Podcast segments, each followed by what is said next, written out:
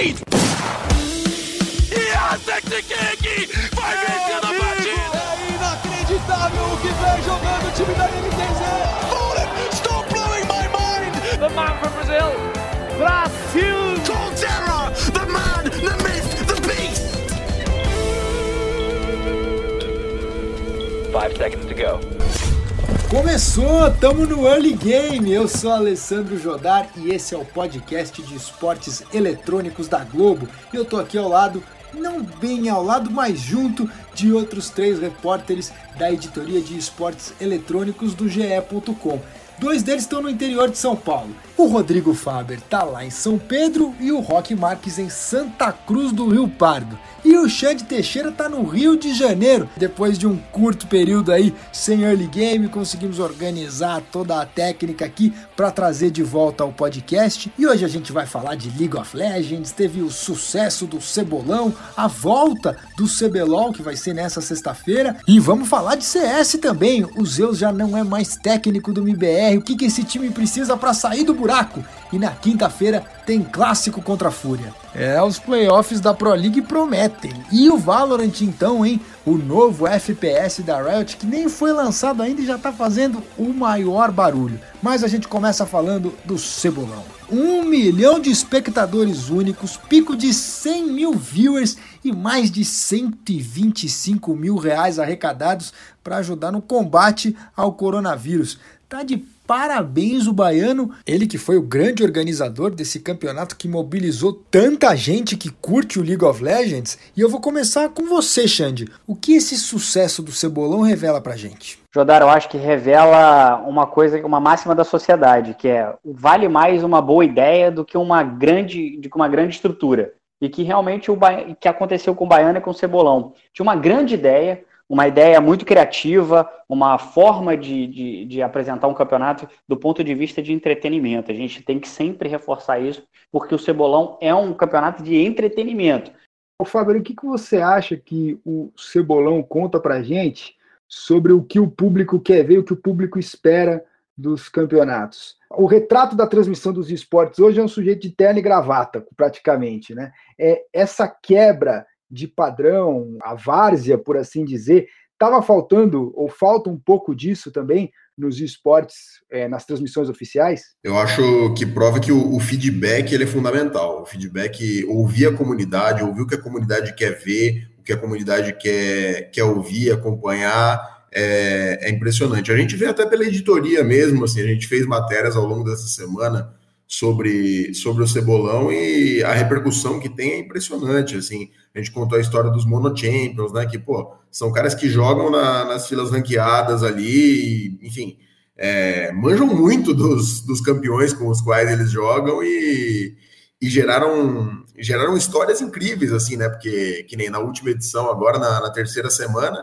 eles ganharam da lineup da Kabum bicampeã brasileira, então, assim, é, leva a gente a pensar muita coisa, né? É, lógico que, enfim, é, tem, tem a parte da brincadeira, tem a parte do entretenimento e da interação, ele ali criando regras para tentar complicar a vida dos pro players contra os mono champions e, enfim. Mas eu até escrevi um texto opinativo sobre isso que eu acho que assim ele acertou o baiano, né? Falando nele que, que é o grande organizador de tudo isso, ele acertou em todos os pontos possíveis, porque ele criou narrativas interessantes ao público, ele colocou ali, por exemplo, um All-Star Brasil, Brasil contra a Coreia, é um negócio que, assim, é, é, é plenamente alcançável para a Riot fazer, entendeu? Em algum momento aí de, de off-season, em algum momento que o público está é, clamando por assistir alguma coisa, ele achou uma fórmula interessante para para entreter o público e, de, de, certa forma, como você disse,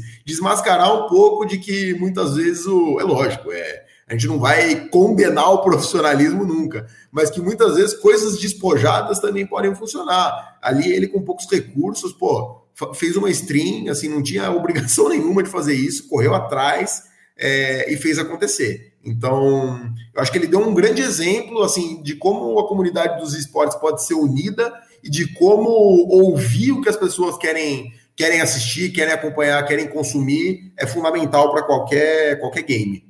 O Rock, eu queria é, abordar com você o seguinte, fazer um paralelo, né?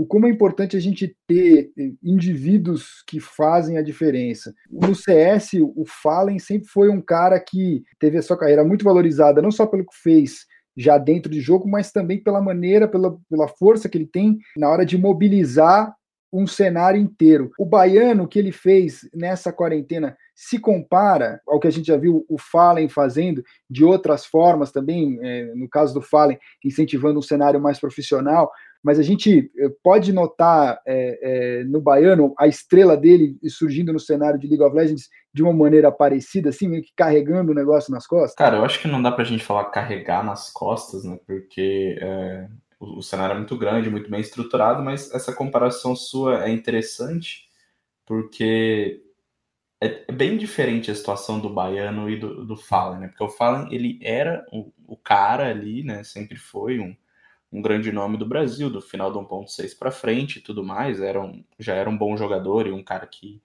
mandava bem fazendo streams e tal, mas o Baiano, ele não é esse cara, né? Ele não é tipo o maior streamer ou o maior jogador do Brasil, ele é muito menor que vários caras, como o Jux e tal. Então acho que isso, para mim, acrescenta mais ao que ele conseguiu fazer, porque mesmo sendo um cara relativamente famoso, mas sem tanta força como esses streamers que eu citei, ele conseguiu mobilizar toda essa galera, conseguiu trazer para ele um público que era fã de LoL, mas não conhecia o Baiano, que era fã de CBLOL, mas não, não assistia a stream dele regularmente. Então, acho que é, a comparação é justamente ela serve para mostrar que você não precisa ser uma grande figura. Claro que ele também não era um desconhecido, mas essa boa ideia dele trouxe uma galera que, que ele não atingia antes, sabe?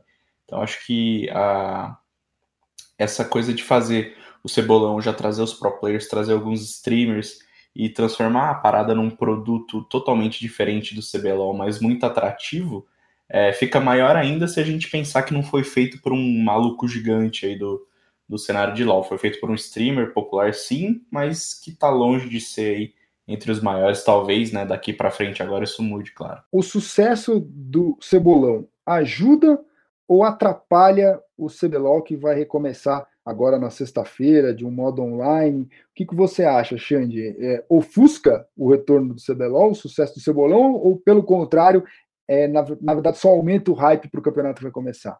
Eu acho que aumenta o hype e também aumenta a responsabilidade da Riot em fazer uma transmissão boa e que os times também, é, também desempenhem um bom nível técnico nesse, nesse retorno do CBLOL. Eu só colocaria uma coisinha nisso que o Rock falou, eu achei muito feliz a, a, é, o, que ele, o que ele colocou do Baiano, e eu também destacaria também o trabalho de lobby que o Baiano fez, conseguindo realmente arregimentar todo o cenário de League of Legends para poder jogar no final de semana. Realmente isso é um, isso é um feito do ponto de vista de logística dos jogadores muito grande, né? É, conseguir reunir os coreanos, conseguir reunir os melhores jogadores, conseguir é, estabelecer regras interessantes para o campeonato. Sem dúvida nenhuma, o baiano, além de um grande poder de comunicação, também teve um grande poder de organização, né? Porque, embora o campeonato pareça é, muito é, jocoso e tudo mais, mas ele foi feito de uma, com, uma competência do ponto de vista organizacional muito grande.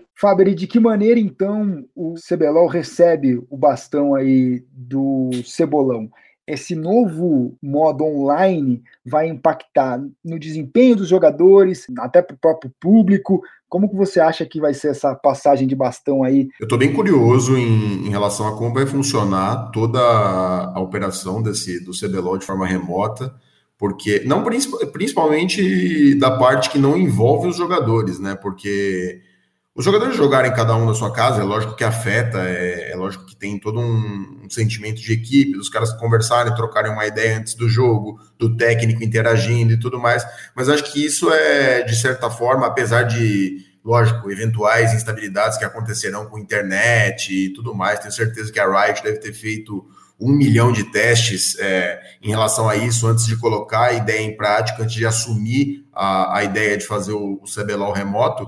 Mas o que, o, o, que me desperta a atenção é a parte da criação de conteúdo, assim, é, como que vai funcionar o, o, o, casting, como que vão funcionar os comentaristas, é, narradores, enfim, eu acho que o, desafio maior está nessa parte, nem tanto na do, dos jogadores é, entrando em campo, entre aspas, digamos assim, né? porque o próprio Cebolão aí provou que é, colocar os caras para jogar para jogarem na internet, é, independentemente de qualquer coisa, não é a parte difícil. A parte difícil da coisa é você montar um show, é, fazer a, um conteúdo interessante que é, sustente algo do tamanho que é o CBLOL, que é a principal competição de esporte do país. Então, eu acho que é, é um desafio muito grande para a Riot, que é, assumiu isso e, inclusive, achei louvável da parte deles de até manter a parte da imprensa, né, as coletivas dos jogadores, vai, vão rolar as coletivas é, de uma forma remota também para os jornalistas. Então, acho que é bem bacana ver essa, esse interesse deles em manter o show completo, né, de ponta a ponta e não simplesmente colocar os jogadores lá para atuarem, cumprirem tabela, enfim, fazer rolar algo que já está mais do que atrasado. A gente já teve é, o problema do, do estúdio, né, da enchente em fevereiro. Agora essa situação ainda mais grave para todos os campeonatos de esportes, enfim, todos, é, enfim, to, todos os esportes em geral afetados é, de alguma forma e acho que vai ser um desafio grande aí, mas eu consigo ver a Riot preparada para botar o público para assistir. E tem um detalhe só, é, com relação a isso que o Faber está dizendo, é que a Riot Games, é, a Riot Brasil, ela consegue ter toda a experiência de que outras regiões do mundo, que a Riot também passou por esse problema, já que é dado que a questão do coronavírus é uma questão mundial, que já fizeram esse tipo de essa modalidade de transmissão em outros lugares, né? Então fortalece esse ponto da, da Riot Games ser uma empresa global e isso já ter acontecido em outros lugares, então ela já tem esse know-how de outros de outras regiões para ser aplicada no Brasil. Além de ter uma equipe de transmissão de primeira linha, a Riot ainda tem esse, essa qualidade nas mãos, né? essa, essa forma de poder olhar para os outros e já olhar para a história deles e poder replicar no Brasil e, algum, em alguma medida, também corrigir alguns erros. Então, assim, a Riot, ela realmente é uma empresa com muita estrutura, é uma empresa com, com, com muito know-how, principalmente para transmissões e também para organizar esses campeonatos em, de formas diferentes e até emergenciais, como é esse caso. Mas o espetáculo também não depende só da Riot. E o campeonato volta na sexta-feira, os times então, em que patamar depois dessa pausa? Quem, na sua opinião, Xande, volta forte, volta fraco, volta organizado ou desorganizado? É, eu acho que assim, é difícil a gente falar sobre treinos, né? Porque são, são muito fechados e a gente tem pouco.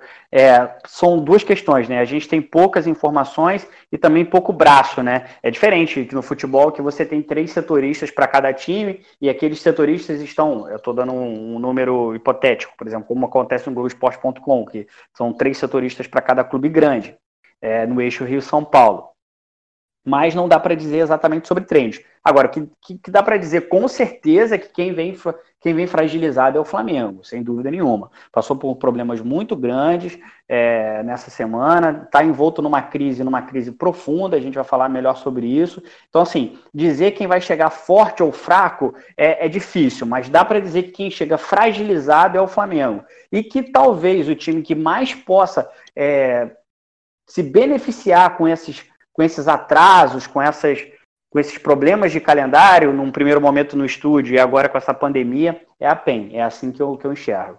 É, tem uma, uma narrativa interessante em relação à PEN que na última semana antes da pausa por conta da pandemia, que foi no, no meio de março, foi a primeira vez no campeonato que a PEN conseguiu ganhar os dois jogos do fim de semana. Porque até aquele momento, em todos os fins de semana, a PEN ganhava um jogo e perdia outro. Então não tinha criado uma, uma estabilidade condizente com o elenco que montou e estava tava toda aquela dúvida em torno da organização, né? É, agora finalmente está com sete vitórias e, e, cinco derrotas e conseguiu, antes dessa de toda essa pausa, é, quebrar essa maldição do fim de semana com uma vitória e uma derrota. Então é, é interessante para a gente ver como que eles vão voltar e acho que também tem outras narrativas, a briga pelo, pelo rebaixamento, contra o rebaixamento, lá embaixo está muito forte também. A INTZ, que foi finalista dos dois splits no, no ano passado, dividindo a lanterna com a Cabum e, e a Redemption. A Fúria estava caindo de desempenho. Para a Fúria foi positivo essa, essa pausa aí, porque é, no, no, último fim de semana antes da, da suspensão do campeonato, teve um desempenho bem abaixo, estava caindo pelas tabelas, então acho que vai ser interessante ver como cada time administrou a própria forma e principalmente se a, a Vivo Kate vai manter a, a liderança do jeito que estava mantendo, porque tá com tava pelo menos com um nível muito alto de jogo, um time cada vez mais entrosado, acho que vai ser bem bacana e principalmente a gente vai ter três dias, né, de competição, essa é uma super semana. Então sexta, sábado e domingo, acho que muitas perguntas vão ser respondidas nesse fim de semana acaba dando uma resetada mesmo, né, Rock, no campeonato, dá uma sobrevida, uma segunda chance para quem começou mal e agora quem estava bem precisa voltar mais ligado ainda. É, então, é um reboot é, no, no campeonato, né? São quase, quase 30 dias aí sem, sem nenhuma disputa. E fica a dúvida se os times é, conseguiram se ajustar nesse período tão conturbado, né? Então não sei como que foi a rotina de treinos. É, não sei se a maioria dos times ficou em GH em isolamento ou se cada jogador foi para sua casa. É, são, são vários fatores que a gente tem que considerar e que, que a gente não consegue falar agora, né? Mas acho que foi bom para alguns times que estavam nessa incerteza. Eu concordo com o Faber, eu vejo é, a PEN como possivelmente o time que mais se beneficiou dessa parada, porque é um time que vacilava muito, ficava um ali toda semana, conseguiu ganhar na última. É, teve tempo agora para o Sung Juan e para o Ki se adaptarem mais né, ao, ao LoL brasileiro. É, quem sabe isso não ajude o time a disparar daqui para frente. Acho que pode ser um problema para Vivo Cage, que vinha numa sequência muito boa né, de, de vitórias e está em primeiro lugar. Só que eles têm sorte que vão reestrear contra a Redemption, que é o time que está hoje na lanterna. Então acho que se eles pudessem escolher um adversário, com certeza é, seria Redemption. Estou muito curioso para ver como que essa pausa e todo esse caos é, vai influenciar nesse, nessa primeira super semana do retorno do CBLOL. Bem, estou curioso para saber quem vai bater, quem vai apanhar nessa volta do CBLOL, mas o que eu tenho certeza é que quem apanhou essa semana foi o Xande, com essa história do Flamengo aí, de jogador que foi mandado embora, depois voltou. Lá no Twitter sobrou paulada de tudo que é lado em você, né, Xande? É, exatamente. A gente já está acostumado com esse tipo de coisa, né? E assim, a gente costuma dizer que quando a gente toma porrada é porque a gente fez um bom trabalho. Que o trabalho do jornalista, e hoje, no dia 7 de abril, é dia, dia mundial do jornalista também, a gente está nos momentos de, de reportar as conquistas, mas também estamos no momento também de reportar possíveis polêmicas. E, e até me incomoda um pouco o, o, o tipo das, das agressões que eu sofri. Ah, as agressões que eu sofri por parte de torcedores, isso aí é normal, mas você sofreu uma agressão por parte de um dirigente, como foi o caso do Jed Kaplan, elas são ainda mais graves porque o Jed ele, ele representa uma instituição. Vale você contextualizar aí exatamente como foi que entrou no caso, a, qual foi a notícia? No dia, 3, no dia 2 Deste mês, 2 de abril, o Flamengo anunciou a demissão de quatro jogadores, todos eles do time reserva, mais o técnico Stardust, que chegou aqui no Brasil muito comemorado pela torcida. Era um cara que todo mundo queria ver, atuando no cenário brasileiro, estava cercado de muita expectativa. Enfim, então foi mandado embora. E os coreanos, eles praticamente eles é, eles são amordaçados praticamente, né? Eu vou colocar muitas aspas nesse amordaçado, porque eles não falam a língua, eles não às vezes não falam inglês, e aí são demitidos e assim, não tem nenhum porta-voz, saem sem falar, a gente não consegue contato com eles, e realmente é muito difícil a vida desses coreanos aqui no Brasil. O Flamengo culpou uma possível quebra de receita, diminuição de receita por conta do coronavírus. Bom, para quem acreditou nessa questão, lá vai as minhas lamentações, mas realmente é muito difícil acreditar nisso, uma vez que a crise do coronavírus, ela, a gente nem sabe o impacto dela ainda, e o Flamengo já tinha, tinha um orçamento destinado desde o início do ano, não pode falar em queda de, de, de arrecadação, porque o Flamengo não tinha nenhum tipo de patrocinador.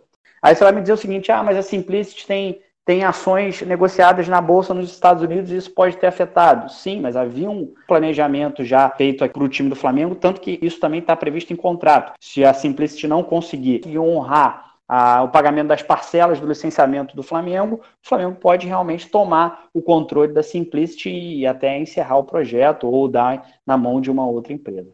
No dia 3, eu recebi a informação de que o Lúcio estaria embarcando para a Coreia do Sul de volta é, porque estava passando por alguns problemas e tudo mais, estava insatisfeito com o projeto, e isso é importante, eu vou reafirmar e vou colocar novamente que isso foi um ponto de muita controvérsia e que alguns jogadores do Flamengo realmente tentaram desmentir essa, essa, essa apuração que tive. Eu respeito o posicionamento dos atletas, respeito o posicionamento do flanalista.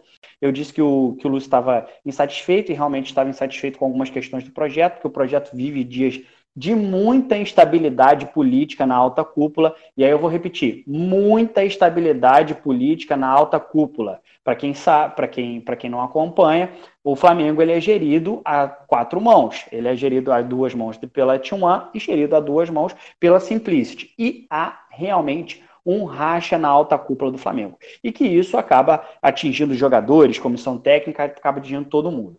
É óbvio que também o Lúcio convive com um problema de saúde. É, eu realmente vou admitir que não sabia qual era o problema de saúde, mas sabia que ele estava sofrendo um problema de saúde. Não sabia qual era o problema. E que depois foi revelado que ele está sofrendo síndromes do pânico e tudo mais, e que por conta do avanço do coronavírus ele estaria ainda mais preocupado com isso e resolveu voltar para a Coreia do Sul. Olha, se fosse apenas um problema de saúde, é, não seria recomendado que ele abandonasse o Brasil nessa, nesse momento e que fizesse um tratamento aqui com toda a estrutura do Flamengo e que depois realmente ele pudesse reavaliar a sua possibilidade de voltar para a Coreia. Mas não, resolveu voltar para a Coreia em companhia de um outro coreano, que aí a gente não sabe ainda qual é o nome, mas que outro coreano do LoL brasileiro também embarcou para a Coreia do Sul e a gente deve saber o nome dele nas próximas nas próximas semanas ou nos próximos dias.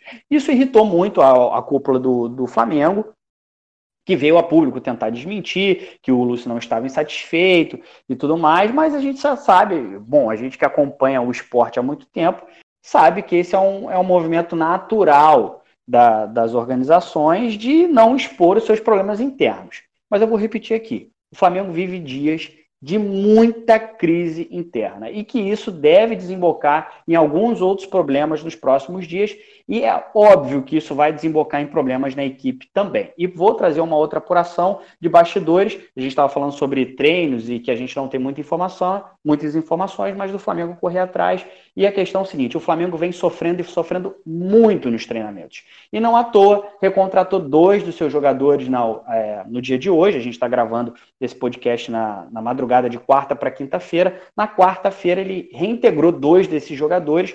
É, e, e, justamente por conta dessa, desse, desse mau desempenho nos treinamentos. É óbvio que essa crise vai chegar aos jogadores, é óbvio que isso vai atingir o nível técnico do time. Por isso que eu disse na minha participação anterior que o Flamengo chega muito fragilizado é, para esse retorno do CBLOL. Essa é um, é um pouco do panorama da crise do Flamengo e eu vou trazer um outro detalhe para encerrar.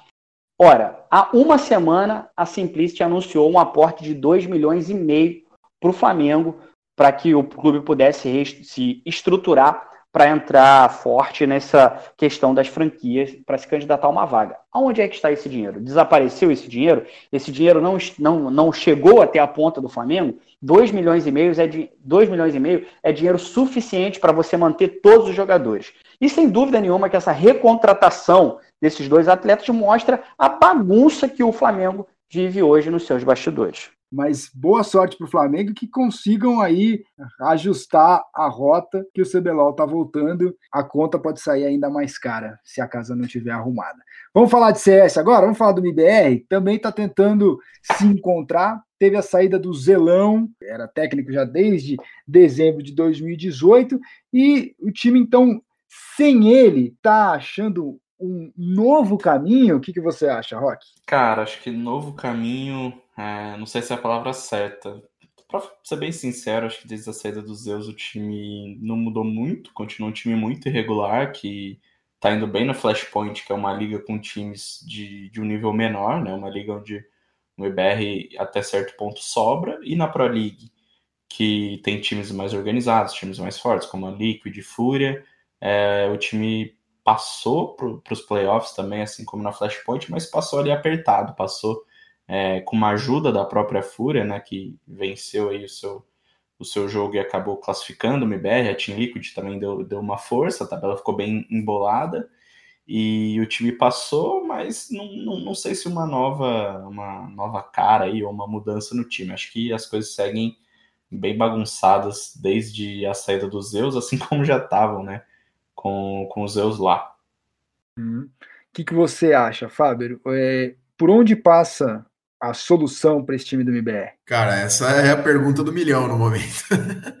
tá bem complicado de do MBR achar um rumo, como o Rock falou, é eu acho que esses resultados no, na Flashpoint podem ser bastante enganadores no momento. Assim, é meio que uma cortina de fumaça. Esse, esse campeonato veio bem a calhar. E vale lembrar né, que em até certo momento a MBR não ia participar da, da, da Pro League, né? Ia participar somente do Flashpoint. Então acho que a cortina de fumaça estaria ainda maior. Nesse momento, é, a gente vê como o contraste das competições pode externar certas coisas em relação ao time.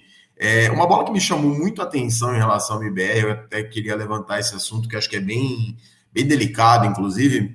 É, o Meyer postou né, no, nas redes sociais dele, no Twitter, lá claramente incomodado com uma brincadeira que, que a ESL fez é, durante a transmissão da Pro League, escrito né, é, que Meyer, em, enfim, em espanhol, queria dizer é, saudades do Coldzera. E ele postou aquilo claramente triste, assim, não de meme, não de brincadeira, não de, ah, eu não tô ligando para o que vocês falam. É, tipo, claramente incomodado com, com uma cobrança pública, assim. A gente vê que, é, eu acho que vale levantar essa bola também do quanto é difícil, cara, no, um preparo psicológico nesse momento que, que a equipe vive, né? Que, enfim, é, pelas entrevistas do, do Fallen, do, do Taco, do Fer, é, que a gente vê assim, é, falando, na, principalmente nas redes sociais, depois das competições, que eles estão cientes de que é, o, o, fundo do poço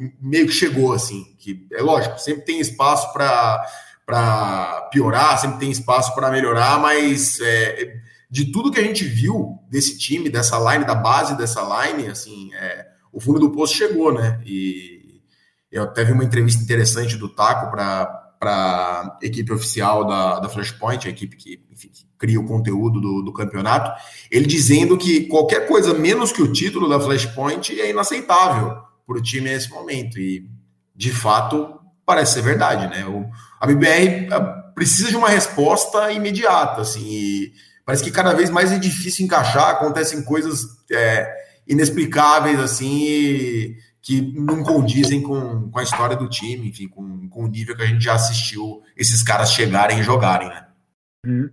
Guardadas as devidas proporções, essa declaração aí e colada à troca de técnico, é, nos últimos 10 campeonatos é, antes do Zeus sair, o time não chegou em nenhum pódio. E aí vem uma declaração como essa: não, vencer é obrigação. Lembra até o que aconteceu no futebol não faz muito tempo, o Thiago Neves falando que vencer o CSA é obrigação, aquele fatídico áudio dele para o presidente do Cruzeiro, quando ele estava cobrando o salário atrasado. Claro que não tem ninguém com salário atrasado, eu digo mais pela, pelo meme do negócio. O que, que você acha? Fala, Ded, bom dia, cara. É, isso aí. Ô, Xande, o que, que você acha? Como é no futebol também, não é o técnico o problema, é sempre muito mais por trás de uma má campanha ou de uma fase ruim, né? Exatamente. É, a gente no futebol se culpa muito técnico por, pelas questões dos resultados ruins. Nos esportes isso tenha começado a acontecer também. A gente vê que no LoL brasileiro é, demissões de técnicos com frequência. Aconteceu agora com a Cabum também e agora acontece com a MBR. Mas na carta de despedida do Zeus, ele, ele, ele deixa claro que os problemas do MBR passam longe de ser problemas pouco complexos e que passa até mesmo por uma mudança na, na, na line-up. Então ele deixa ali uma questão para se Não refletir. Não só uma, né, Xande? Te interrompendo rapidamente, ele fala que uma ou mais mudanças na, na, na line-up. Exatamente. E aí, eu acho que a gente fala muito sobre o esgotamento dessa formação, né? Eu acho que, em, em palavras bonitas, é, é, oferecendo flores, Zeus quis dizer que essa lineup chegou num limite do esgotamento. Que assim, é, existe, né, como em toda boa história, existe o começo, meio e fim. E no esporte a grande questão é você se despedir no auge, né? Eu acho que realmente o MBR nos últimos, nas últimas semanas tem dado é, alguma, alguma esperança de algum retorno, a, a, pelo menos a resultados razoáveis, ainda que, que os grandes confrontos ainda não tenham acontecido, e talvez o Major no Brasil, como ele foi deslocado para o final do ano, ele pode até ter uma, uma, uma importância ímpar numa, numa retomada ou realmente numa, numa questão de, de, de encerramento dessa line. De repente, até não se classificando para o Major, numa, numa questão mais ainda mais aguda. Mas eu acho que essa carta de despedida dos Zeus, ela deixa muitas, muitas coisas escancaradas. E que, na visão dos Zeus, eu acho que na, ele deixou transparecer ali de que essa lineup chegou realmente num, numa questão de esgotamento. Mas que isso não também, a gente tem que dizer, que não apaga todo o passado glorioso que Fallen, Taco, é, Fer e, na época, Coldzera também tiveram é, juntos. É, o fato dessa lineup se esgotar é porque o tempo é cruel mesmo, o tempo é, e principalmente no esporte. O tempo vai corroendo e vai também tem a questão da, da, da, convivência desses jogadores, que me parece ser um ponto muito dramático nessa, nessa, nessa questão dessa fase da MBR, mas eu acredito que, que se encaminha realmente para um, um final, ainda que seja melancólico dessa formação tão gloriosa para o CS brasileiro e também mundial é até cruel se a gente for ver que talvez esses jogadores eles estejam é, reféns dessa história que eles construíram juntos. Sem dúvida nenhuma. É muito difícil você ver um time que permaneça por tanto tempo assim, sempre unido. Eles poderiam já ter desmontado essa line antes e buscado seus caminhos em outros times e conseguido brilhar é, ao lado de outros parceiros. Mas talvez o, o, o problema não seja a line em si, ou os jogadores, mas a insistência em tê-los sempre juntos. Mas é algo muito difícil mesmo de você saber quando é a hora de, de você desgarrar. E o projeto do IBR contava muito com é, a união deles, né, sob uma bandeira brasileira. Será que tudo isso também não contribui, Faber, o peso que eles sentem é, de estarem necessariamente juntos? É, eu acho que é difícil a gente até pensar como seria é, diferente, principalmente Fallen e Feira. Eu vou até checar com o Rock, que é o especialista, mas eles estão juntos desde 2014, Rock, é isso? Desde 2014, é, ainda na Cabum, né? Cabum TD, primeiro Cabum e depois Cabum TD, mas estão jogando juntos desde 2014. Então, assim, é, é, é complicado você conseguir enxergar dois caras que estão juntos há tanto tempo que, enfim, ver de onde eles saíram, tudo que eles conquistaram, tudo que eles passaram é, para levar o nome do Brasil, o nome do CS brasileiro lá em cima e conseguiram, enfim, é, colocaram o Brasil no topo do mundo em diversos momentos. É, é até torturante, né? A gente pensar eles separados, mas é, pode ser que seja uma das soluções de fato, porque assim. É, o que tinha para acontecer em relação à Line que ganhou os Majors, é, só, a, a única coisa que falta é essa. Porque o FNX saiu, o Taco depois saiu também. É, agora o Coldzera saiu e sobraram os dois. E, e, a line continua sendo mexida, continua tendo as mudanças. Chega Stewie, chega Tarek, depois KNG e Meyer, e as coisas vão mudando e muda técnico, sai técnico, enfim. É, eu acho que as entrevistas do, do, do Ian, aliás, não entrevistas, mas os comunicados do Ianco e do Zeus, é, logo que eles saíram é, do MBR, dizem muito assim sobre, sobre é, esse desgaste, essa, essa coisa de, de, de, de, gente comentar aqui que talvez de fato tenha estafado, tenha chegado num, no limite e eles é, cada um precise é, tomar seu rumo, chegar ao seu lado. É óbvio que isso nunca vai ser colocado publicamente. Se um dia vier a acontecer, é, sem dúvida o que eles vão fazer é justamente lembrar os momentos gloriosos juntos e não o desgaste que ficou, que um gosta ou deixa de gostar no outro. Mas, de fato, eu acho que é uma, é uma questão dúbia, assim. É, talvez não seja isso, mas também tudo aponta que, que possa ser, de fato, um, um desgaste mas acho que tem um, um, grande ponto aí que a galera ignora às vezes, ou pelo menos finge é, que não seria decisivo, que é a marca MBR e o, tudo que ela representa para o CS nacional e o que representa o Fallen e o Fer, esses jogadores é, meio que clássicos, principalmente o Fallen, que inclusive é um dos sócios né, da, da Immortals Gaming Club, que é a, a empresa norte-americana dona da marca do MBR. Então, quando o pessoal fala em desband, em trocar o time, fala em não ser mais o capitão e tal, eu acho que o pessoal meio que ignora que o MBR é uma, basicamente, o nome mais forte dos esportes é, no Brasil. Então não, não tem como você pensar que as decisões vão ser tomadas puramente é, por um fator técnico. Eu sei que é, é uma coisa que, que seria perfeita se acontecesse, mas na minha visão e pelo que eu conheço do, do cenário de CS e da minha função como jornalista, eu acho que não é tão simples assim, nunca vai ser, sabe?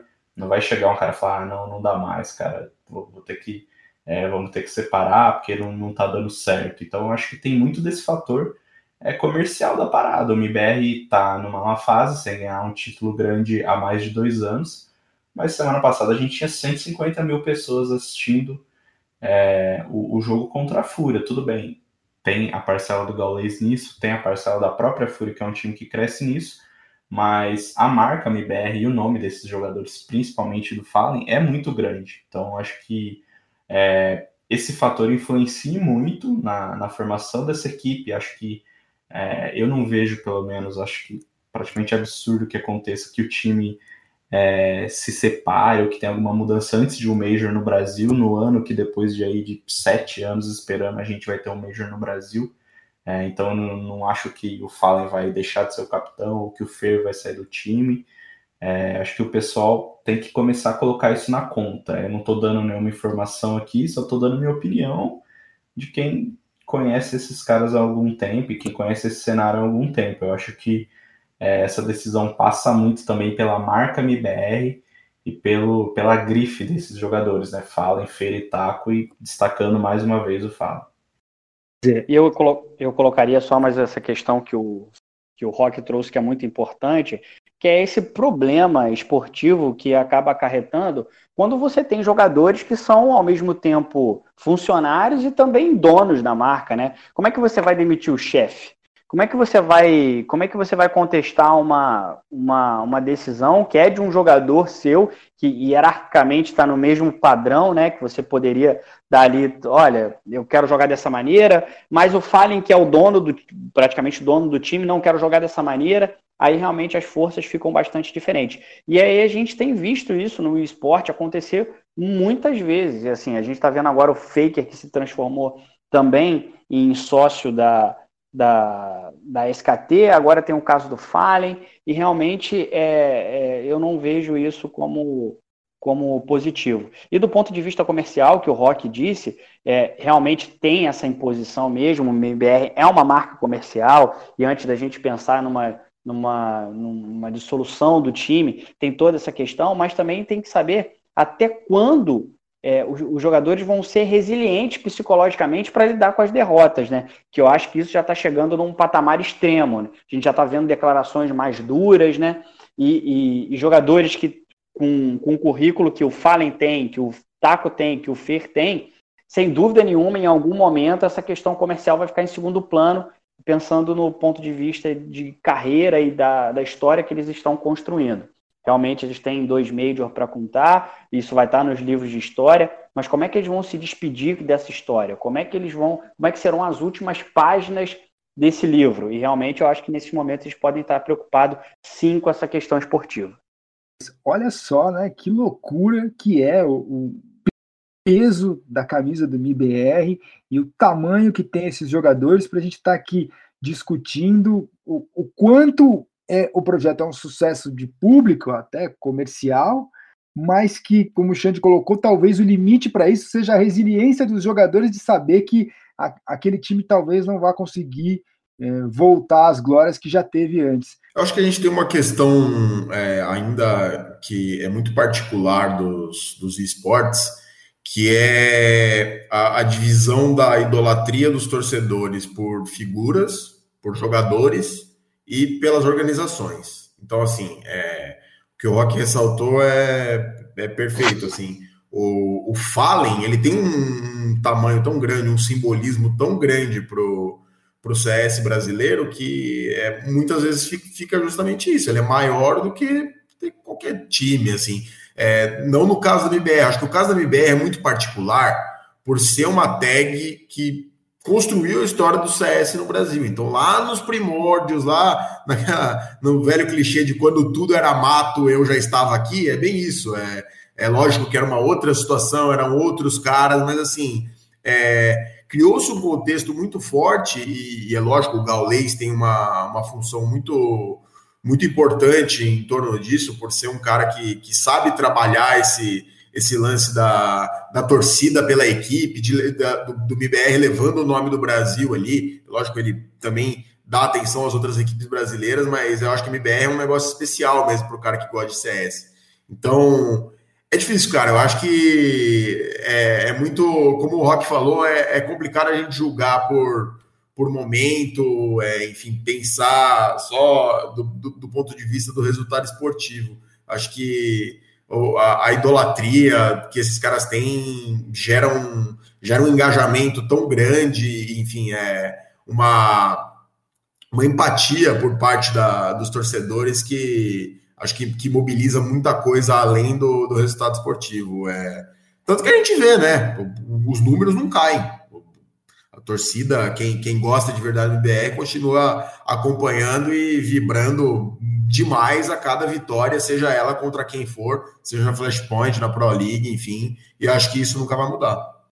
E tem uma questão também que, assim, é, o Fábio está muito correto quando ele diz que a MBR ainda consegue arregimentar um público muito grande, e o Rock traz também que isso também tem a parcela do Gaules e também tem a parcela da Fúria, e a Fúria crescendo realmente muito. E aí tem também outros, outros é, itens pop, né? Que é o fato do Neymar também estar tá na torcida, e isso, sem dúvida nenhuma, a longo prazo vai trazer muito benef muitos benefícios para a Fúria.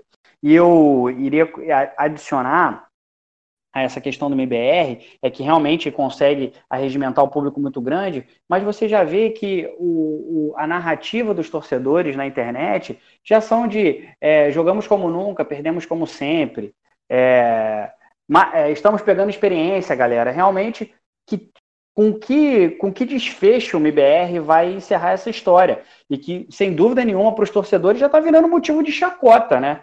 É, agora, agora não, porque teve, tiveram, tiveram até alguns resultados que inspiram essa esperança, como a gente falou no início. Mas, sem dúvida nenhuma, as derrotas já estavam virando uma espécie de chacota e que realmente que não, não faz nenhum sentido com a história gloriosa que os jogadores de, dessa lineup têm. O que esperar dessa quinta-feira, 5 horas da tarde, playoffs da Pro League, é uma repescagem, mas beleza, tem ainda assim uma cara de clássico nacional, Fúria contra IBM. Cara, se a gente for jogar pra, pela lógica, né, vai dar Fúria, que é o time que vem numa fase melhor, que nunca perdeu para o MBR, mas os playoffs são sempre uma competição à parte, né? Agora que vale, mesmo que a Pro League seja online, tenha sido dividida em duas regiões, né? Não é mais aquela grande final como a gente estava acostumado por conta da, da pandemia. É um jogo completamente diferente. A Fúria é, chega embalada por, por ter esse histórico e por estar tá crescendo cada vez mais nos rankings e estar tá se consolidando como um, um time é, de ponta da, do cenário norte-americano. Foi uma coisa que ela sofreu muito no ano passado, né? Quando ela teve aquela, aquele crescimento, depois teve uma queda. É, o time para esse começo de temporada parece um pouquinho mais regular, mas a gente não pode descartar o MBR por tudo isso que a gente falou é, até aqui. O time tem história, é, sabe jogar mais essas situações de, de playoffs do que a própria Fúria e teve uma campanha relativamente boa na, na Flashpoint. Nos últimos dias ganhou bem da Genge, por exemplo, é, é, no sábado, no domingo, melhor dizendo, foi um time que já ganhou da Fúria esse ano na final da, da DreamHack Open. Então, o, o nível da, das duas é, é, parelho, se a gente olhar por, por um, um patamar geral, mas hoje é, a Fúria é mais time e pode-se dizer, claro, que é favorita para vencer o MBR nesse confronto. O que, que você acha desse confronto, Fábio? É a Fúria a favorita mesmo? Eu acho que vai bem na linha do que o Rock falou mesmo. Se a gente for analisar friamente. É, hoje a, a, Fúria acaba sendo mais time que, que o MBR, acho que. Mas na última série, é, aquela a Inferno que, que a MBR fez contra, contra a Fúria foi, foi bonito de ver, assim. Acho que foi. Principalmente eles do lado TR ali, foi, foi, foi uma, uma atuação bem legal de ver, foi uma reação muito forte, né? Porque levou um atropelo no primeiro mapa, na trem, se eu não me engano, e depois é, foi para inferno, fez um, um, grande desempenho, acabou perdendo na miragem depois, é verdade. É, não, não, foi um desfecho muito legal, mas de qualquer forma acho que deu, deu sinais de, de esperança, de certa forma. Acho sempre legal ver times brasileiros se enfrentando, assim, acho que gera uma, uma mobilização muito bacana. A gente viu o recorde impressionante que o, o Gaulês bateu com a transmissão dessa última série que eu, que eu citei. E acho que a expectativa é essa mais uma vez aí. Se for levar a ferro e fogo, a, a Fúria de fato é favorita, mas não tem mais bobo no CS, né, amigo? acho que MBR também é, é o que a gente está falando desde o começo aqui, cara. Tem que, tem que respeitar, seja qual for a situação. E, enfim, vamos ver. Para chamar de clássico, Xande?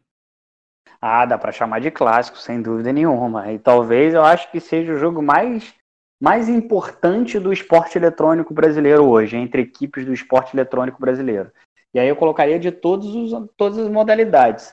Acho que nenhum confronto do LoL tem a mesma importância que tem MBR Fúria no CS.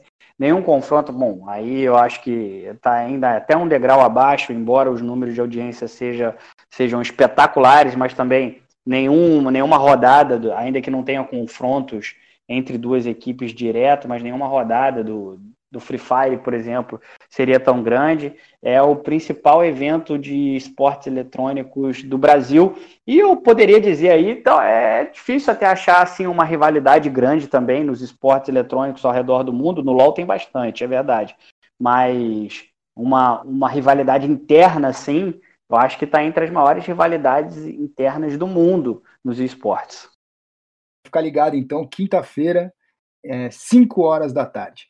O... Agora vamos conversar sobre o Valorant, né? O, novo FPS da Riot vai ser lançado ainda esse ano, mas nessa terça-feira começou o, o beta fechado e o jogo já ultrapassou a marca de 1 milhão e 600 mil visualizações simultâneas na Twitch isso é bem impressionante para efeito de comparação. Esse pico de visualizações simultâneas do CS no último mês na Twitch foi 560 mil. A gente está falando de mais de 1 milhão e 600 com Valorant. No LoL foi 459 mil. O Dota, 166 lá embaixo. Então são números que mostram o tamanho do hype para esse jogo. Vocês estão hypados assim também? O Faber, Rock, você primeiro, Faber, você tá nesse, nesse nível aí também de, de loucura para jogar esse Valorant? Cara, eu tô bem, tô bem empolgado. É, acho que é um, é um, jogo que tá sabendo trabalhar muito bem sua marca desde, desde o começo, desde o anúncio no ano passado, quando a Riot revelou no aniversário de 10 anos do League of Legends que teria um FPS, acho que eles estão dando exemplo de como como gerar esse engajamento da comunidade antes mesmo do lançamento do jogo. A gente vê é, pro player de outros jogos aí, pessoal que, enfim, atua no, principalmente nos FPS, logicamente, CS, Overwatch, Rainbow Six, tá mobilizando todo mundo, assim, todo mundo tá, tá vendo uma nova oportunidade, um negócio crescer do zero. Inclusive, nesse momento que a gente conversa, o Dr. Disrespect, que é um dos principais streamers do mundo, tá com 52 mil pessoas ao vivo é, acompanhando a stream dele jogando o Valorant. E eu acho que esse hype é, é bem real mesmo e a, a Riot tá, tá dando uma aula de como, como gerar um engajamento da comunidade, como já fidelizar um público é, antes mesmo do lançamento de um jogo. Esse beta fechado, é óbvio, é, vai apresentar problemas, vai, vai apresentar é, coisas a serem resolvidas, mas, como sempre, um beta fechado é um grande ensaio para o baile principal, né? E calhou desse ensaio acontecer no meio de uma pandemia que, enfim, paralisou o mundo e, obviamente, é, vai dificultar a vida de alguns países em relação a receber servidores. A Riot tem sido muito transparente em relação a isso. É, os, os, responsáveis pelo, pelo Valorant têm falado constantemente, atualizando a comunidade, fazendo perguntas e respostas, e acho que tem sido bem transparente. Então, acho que cada vez mais vai, vai gerar um engajamento muito forte e a gente vai ver um, uma movimentação, especialmente aqui no Brasil, cara, que é um, é um país muito identificado com o FPS, né? Muito forte, tem muita história no FPS. Acho que aqui a coisa vai ser, quando lançar esse jogo, vai ser monotemático mesmo. Mas falando de gameplay, Rock, é um jogo que tem muito poder, né? Muito poder. Muito poder, muito poder. É, é uma temática aí da, da Riot. Não sei se temática é a palavra correta, mas era meio que a, o que eles estavam dizendo, né? Que as armas é, seriam mais importantes, que os poderes seriam secundários. Mas pelas primeiras game, gameplays que a gente vê, os poderes são bem, bem protagonistas assim dessa história, né? A gente tem é, alguns heróis campeões, não sei como a Wright vai chamar os personagens, agentes, sei lá, que aparentemente já são os favoritos da galera. Tem é, habilidades muito diferentes, né, para se dizer, tipo lançamento de faca, parede é, de smoke, flecha que revela a posição dos inimigos. Então, esse tipo de coisa me desanima um pouco. Eu acho que a Riot, pelo que a gente conhece do histórico do LoL, vai sofrer com o balanceamento do jogo, né? Até onde essas habilidades estão interferindo diretamente na, nas vitórias, né? Ou, ou, nas derrotas. Mas o que eles dizem é que a bala vai ser o principal. Você é, conseguir acertar a cabeça do adversário vai ser o que vale. Espero eu que seja assim, mas não, não, não tô muito esperançoso, não. Acho que a galera que, está acostumada aí a criar estratégias em volta desses poderes vai se dar melhor do que o pessoal de dar bala.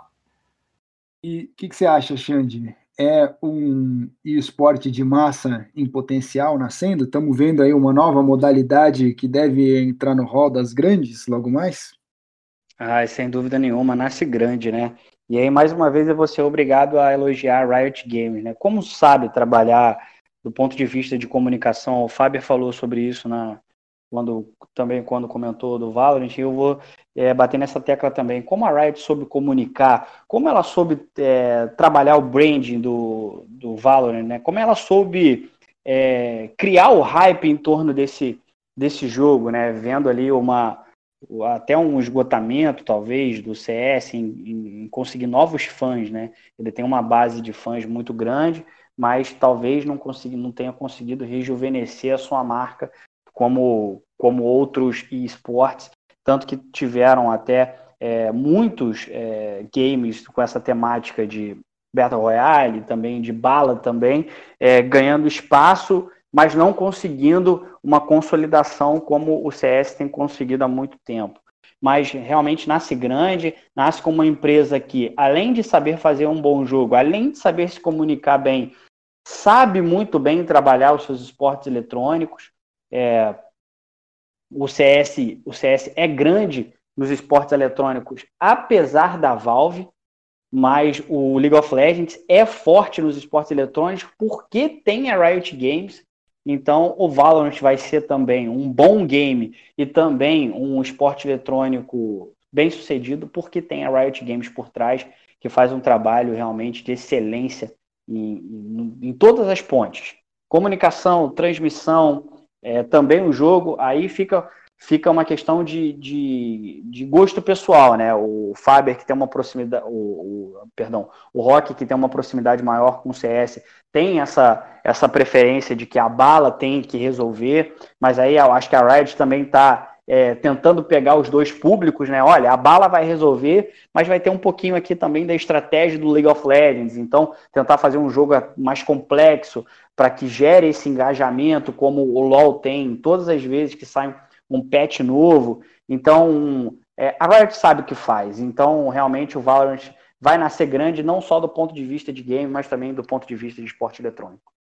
E teve uma entrevista bem, bem interessante, inclusive, da, da gerente executiva do Valorant, é, dizendo que o jogo não vai ser para todo mundo. Embora ele. E, e, assim, a gente tem que entender essa frase. Ela não quis dizer que não vai ser acessível, porque até porque vai. Os requisitos básicos vão ser bem tranquilos, assim, você não vai precisar ter uma super máquina para jogar e ele vai ser grátis. Então você não vai precisar gastar dinheiro para baixar o jogo.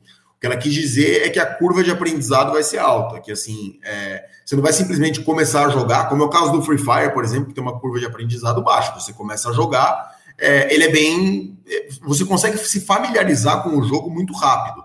É, o, o, oposto do Rainbow Six, por exemplo. O Rainbow Six é um jogo que você demora muito tempo para entender, é, enfim, como funcionam ali todos os operadores, os mapas são muito detalhados, tem o lance de escolher bomba, enfim, é, é, é, muita coisa envolvida. Não é um jogo que assim você vai pegar uma semana, jogar e aprender. Eu achei curiosa essa entrevista dela, porque ela falou também que não é todo mundo que vai achar um personagem no Valorant com o qual se identifique e que para ela isso está tudo bem que assim, o jogo vai ser bem tryhard mesmo, para pessoas que estejam dispostas a pegar ele e pegar ele para jogar. Por isso eu acho que a, a, a questão, é, e isso passa pela questão da marca também. Eu acho que no começo, esse, eu, principalmente aqui no Brasil, o jogo vai gerar um hype tão grande, as pessoas vão querer jogar, até aprender de verdade isso tanto tempo que acho que o jogo vai captar muito forte muita gente e mover também o cenário competitivo. A gente tem aí, como eu disse, jogadores parados de Overwatch, de Rainbow Six, de vários FPS, que já estão se mobilizando para arrumar algum lugar para jogar o Valorant antes, antes mesmo de ter contato com o jogo. Só assistindo aos trailers e as gameplays, e agora cada vez mais, óbvio, com, com o beta fechado à disposição aí, cada vez mais pessoas lá fora tendo acesso. É, esse hype só vai aumentar, vão aparecer cada vez mais vídeos, criação de conteúdo, então, antes, é impressionante como antes mesmo do jogo sair, ele já meio que sedimentou um, um, um, um pouco ali para o cenário competitivo e também para os jogadores casuais.